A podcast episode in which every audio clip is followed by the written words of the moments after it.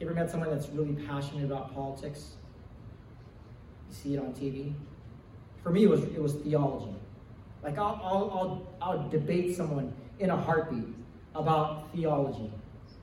And I had these certain hobby horses, right? When when I was working on a degree, I was like, oh, I bet I wonder what this guy believes about this topic.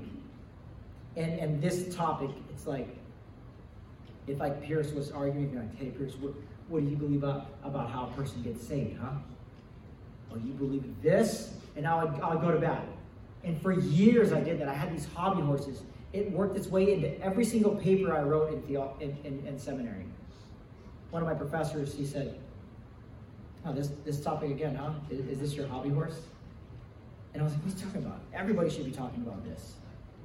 And I didn't even want to mention the topic because I don't want to get back into it. But you know what was the real issue? It's easy to talk about theology because if I talk about theology, and we debate for an hour, I never have to reveal myself to you in that whole debate. People who knock on your door, sometimes they come and they want to argue about theology. I don't want to do that. I want to get real. One guy knocked on my door one time. He goes, Hey, we want to share this message with you. And I said, Okay, well, come, come on in. I said, What does God save you from? What does Jehovah save you from? He's like, Well, you know, I used to be I, I used to be a bad guy. And I'm like, Yeah, but, but what did he save you from? You know, I was just like a sinner. I was like, Yeah, what does that mean? What does that mean? You know, I was a bad guy. I, and him and his buddy were there. And I'm like, That means nothing to me. Can I share with you what God saved me from? And I said, You see that see that that gal over there in the other room? That's my wife. I mean, you know how bad I've hurt her? You know what I used to do behind her back? And I started to unpack some heavy things, like right, right then and there. And I go, but God totally delivered me from that. And I got, and I, that woman right there, I said, we have no secrets now. I've told her everything about me. And they got real. See, these guys wanted to keep the conversation at a comfortable level, but God never called us to be in comfort like that. He's called us to put to death sin and, and, and, uh, and our flesh. We put it to death. That's a violent picture. Like it's not it's not meant to be it's not meant to be uh, yeah, let's just hey hey and you want to get together? Hey Peter, you want to get together? We'll just talk about how, how good. No, it's hey bro, we're gonna meet for coffee, man. I, I need to tell you, like I I wronged my, my kid the other day. That's gonna be a very uncomfortable conversation. And in the Christian community, you can either meet someone there or keep it surfacey. And my wife tells me, like, Ryan, he's just, people don't want to go deep that fast, that all the time. And, and I agree. I've had other friends tell me when I, when I started getting into this vulnerability thing, they're like, Ryan, you like to sleep, you, you like to um, swim in the deep end. But sometimes people want to start off in the shallow end. So, I'm going to put this one, this one will go right here. I'm going to throw a, a couple verses out there just to prove that God has not called us to a life of comfort. Now, I'm not saying that all forms of comfort are, are wrong, because I'm wearing some Nikes right now, they're comfortable. But it's not sinful to wear Nikes. Okay? I mean, I got, I got a nice shirt. I'm, I'm comfortable right now, right? I got money in the bank, I'm comfortable. I mean, we live in the US of A, this is comfortable. But it's not sinful until the comfort means more to me than, than God. Like, if at any point it's more important for me to focus on my comfort than doing what God wants, now the comfort has become an idol. Now the comfort has become something I worship. Now the comfort has become a God to me. And it'll never deliver on its promise. Like the enemy will tell you, don't, don't do that, man you got to be comfortable here. Don't be uncomfortable. And you'll be happy. And God says, that idol will never deliver on its promise. You'll never be happy if you, seek comfort. The, the, the worst day of my life was the best day of my life. The worst day of my life was the night that my friends were praying for me and they said, This is my buddy Dan. He goes, Brian, you can let Jeanette know everything about you. And I was like, that's terrible. No way. When I did that, these guys were praying and fasting for me, and I trusted God for the first time in my life, like fully trusted. God, if you're real, then, then you're, you say I'm going to be okay. I don't know what that looks like, but here goes. And I dove into it. I trusted Jesus, and I go, hey, babe, here's here's some things. Some things I struggle with. Like I told her about a lust struggle. She's like, oh, you have a lust struggle? I was like, uh, yeah. I was like, there's a book called Every Man's Battle for a reason. And she didn't know because I was so good at hiding it. So good at hiding it. I wasn't fooling anybody. I wasn't fooling God. Had a couple people fooled, but I was lying to myself. So, uh, yeah, that that was not comfortable. But God wants us to aggressively kill sin. So we have Ephesians 6:12 that tells us this whole thing, like we realize when, when we're when we're pulled to worship comfort, when we're pulled to like only do what's comfortable, that's from the enemy. We wrestle not against flesh and blood, but against principalities, against powers, against rulers, against spiritual forces of evil in heavenly places. That's what the word tells us. So, so I, you know, I, I used to do this too, like how, how I'd worship God in church, how I'd worship God through the music. And I'm saying everybody worships God in a different place. I'm not saying there's a certain posture that proves that someone's trying to be comfortable. There's a certain posture that proves they're all spiritual. Because I mean, I've seen people doing this, but it's totally, maybe it's not from a good place. I've seen people doing this, and it's totally worship. I've seen people prostrate on the floor. I've, I've actually done that. Where I'm, I heard God tell me, get get get on the floor, put your face on the floor. And it was in it was in a men's retreat, and I was like, don't want to do that. This is a dirty floor. And I, it was so clear. It was so clear, everybody, that God said, No, I want you to get on your face and worship me. So I, it was a cold floor in in um, North Carolina in November. And like the floor was like 30 degrees. I was like, Lord, this is what you want me to do. I'm doing it. It was uncomfortable, but I got down on the floor. I'm part of Heritage Christian Church in town here, and Pastor Peter gave a message. He goes, I, I just want you, I, I, want you to shout out to Jesus during the songs if, if that's what God's calling you to do. He's like, he goes, let's even have a competition between the kids and the adults who can praise God the loudest. Not comfortable, but I'm sure God loves it when we worship Him. Okay, Matthew 16, 24 through 26. Matthew 16, 24 through 26. Uh, this is Jesus telling his, his, his disciples uh, something very uncomfortable. Now, to be a disciple means to be a follower. Okay? Uh, Matthew 16, 24. It's at the end of your Bibles there. There's four Gospels Matthew, Mark, Luke, and John. Matthew 16, 24 through 26. If you, if you don't have it, just listen to the words here. Then Jesus told his disciples, If anyone would come after me, let him deny himself, take up his cross, and follow me. For whoever would save his life will lose it.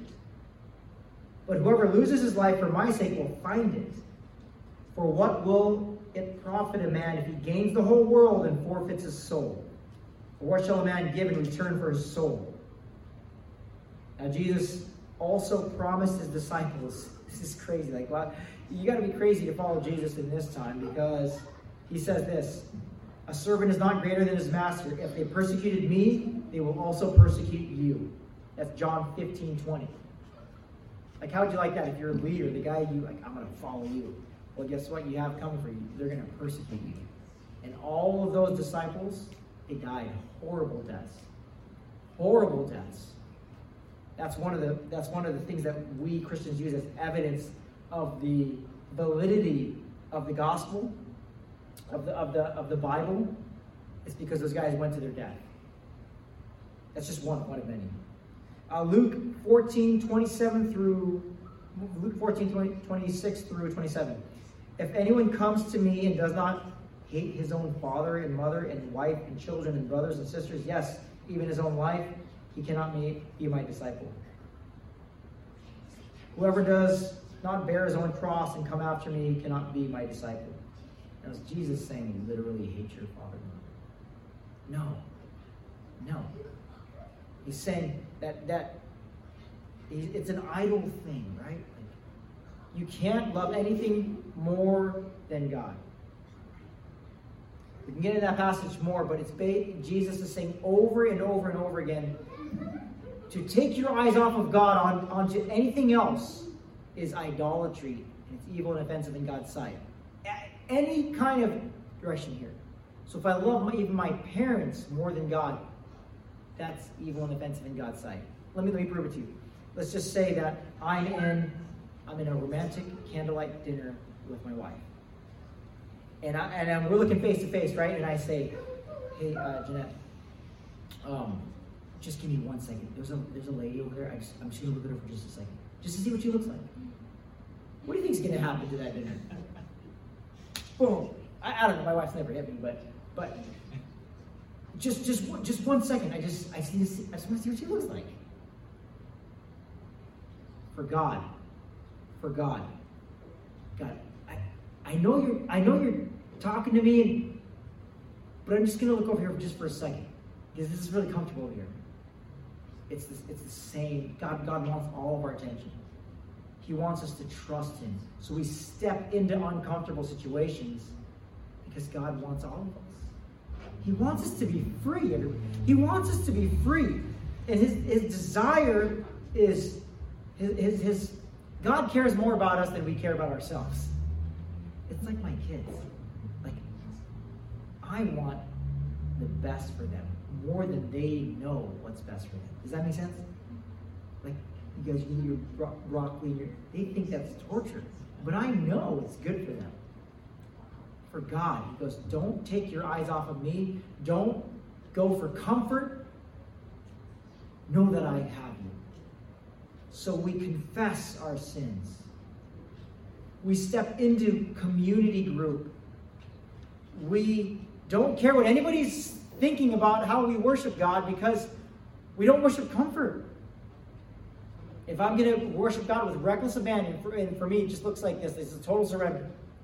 My face on the ground. It's because I, I no longer care what other people think because that's comfortable. I'm up here. I, I don't argue theology with people anymore. And I don't argue politics as well. You know why? Because that's easy. And if you're listening to this on the internet or you're in the congregation, getting passionate about politics is comfortable. Because then I never have to tell you what I'm struggling with. It's so easy to say, wait, who are you voting for? What are your politics? What do you think about this movement? What do you think about this statement? What do you even think about this phrase? And the whole three hours we're debating I never told you I have a porn addiction. I, I, I never told you I was cheating on my wife or stealing money from work or, or whatever. So God has not called us into those debates. He's not, he's not called us to picket. I, he, I firmly believe God has not called us to stand in the corner and picket people and say God hates you name it. He hasn't, that's easy. That's comfortable. God's called us to put down the picket signs and set aside the political agendas and shut off the gram for a little bit and get into community right. Ian, man, we've been friends for a long time. I, I got to tell you where I'm struggling. Dude, can you pray for me, man? And Ian comes back and, yeah, bro, come here. Let me, let me pray for you. And he lays hands on me. Dude, I got so many friends that dude, I, this is true story. He's like, I know what happened. I got drunk. I slept with another woman, right? Like, I'm scared. I'm like, come on, come here, bro. Let's go. Let's do this. Let's pray. So I fasted. I fasted on this one day. He says, I'm going to tell my wife on this day. So I, I launched the prayer network at East Coast, Hawaii, West Coast, praying for this one guy who was somewhere in the world. And, and he told us when he was going to do it. I was out of state. So we fasted 24 hours. Or it might have been sun up to sundown. I don't know. It felt like for, eh, forever, right? And we broke fast at the same time. He goes, I'm going to tell my wife. I'm tell my wife right now. Totally uncomfortable. He felt like that day he got saved because he stepped into it. He stepped into something very uncomfortable. And he trusted Jesus. That, that's the whole point. The wife, the wife says, I, I can't I, I, need to be alone. The next day, I'm paraphrasing, I'm, I'm summarizing the story. She said, I, I don't know what I'm still doing here. because I promised myself I would leave if this ever happened. But God told me to stay. She gave him a hug, and he said, I felt like Jesus' arms wrapped around me. It's so powerful, man. I'm like, I get, I get goosebumps. He felt like Jesus was wrapping his arms around him and, saying, It's going to be okay. That, my friends, is faith. It's easy to hide. It's so much easier to hide. He actually, this guy told me, I had promised myself I was going to take that to the grave. And he, says, and he says, Ryan, when I first met you, I thought you were an idiot. Because you confess even thoughts to your wife? Like, who does that? But I learned that living in community with people who would love me enough to say, Ryan, you know, you don't have to be in bondage to the enemy. It can be over right now. And you can no longer live in secrecy and in fear. You can trust Jesus. See, when, if you grew up in the church in the 80s and the 90s, we heard just, hey, say this prayer and you'll go to heaven when you die. And that, that kind of gospel is no gospel at all. The gospel is good news that we no longer have to bow down to fear. The gospel is good news that Jesus died for us and he rose from the grave three days later and he, ascended into the heavens so that I no longer have to worship this. That is good news. Jesus is the good news. Jesus sets us free. And I can go on for this for hours. I, I have stories for days about people who revealed, who, who tore down this comfort idol by stepping into this vulnerable, transparent, I'm going to confess my sins, I'm going to step into the community. Uh, Brett McCracken wrote a book called Uncomfortable. It's about Christian community. It's like two people sitting on a bench and they're sort of like this. If you are part of a community group, it's supposed to be a, a little bit of iron sharpening iron. That's uncomfortable. It's supposed to be people gathering together and just being real. And, I, am not saying, don't hear this.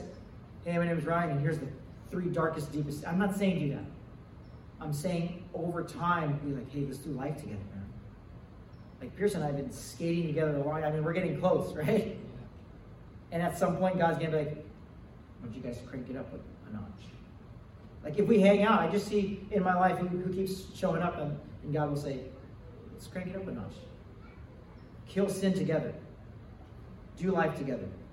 So, so there's those uh, calls that Jesus says, like in Luke 14, if anyone doesn't renounce all that he has, cannot be my disciple. That's uncomfortable. Forsake everything and follow Jesus. Luke 14. But he also calls us into Christian community. So uh, Hebrews 10, 24 through 25, Jesus, through the author, whoever, whoever wrote Hebrews, we don't know. But Hebrews 10 says this. Hebrews 10, 24. And let us consider how to stir up one another to love and good works, not neglecting meeting together, as is the habit of some, but encouraging one another, all the more as you see the day drawing near. And we're not supposed to neglect gathering together. It can be anyone. I mean, here, this is, this is a wonderful chapel. We can do it at our, at our local church. If you want to worship with us at Heritage in the morning, that's fine. You want to get together in, in, the, in the barracks, that's fine. That's gathering together as, as a body of believers. Um, here's something really uncomfortable. Okay, James 5.16. James 5.16. Therefore, confess your sins one to another and pray for one another that ye may be healed. I don't want to do that. Why would I want to confess my sins to, to other people? Because God calls us to expose ourselves. Because the opposite would be like, no, I'm, gonna, I'm, I'm guarded. And we wouldn't say that. It's just, it's just this is what it looks like. I don't trust. But God calls us to go like this. There was a story of a, of um, a couple of teenagers. They were, they were, they were dating. They were in a car. And they were doing stuff. And the youth pastor goes up and says, Hey, uh, someone, you know, somebody saw you in the car last night. And they go, Who, who saw us? And he goes, well, well God.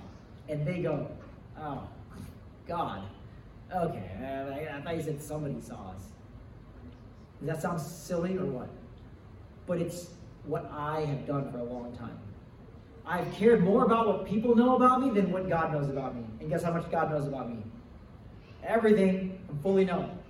So if God knows everything about me, why would I care what anybody else knows about me?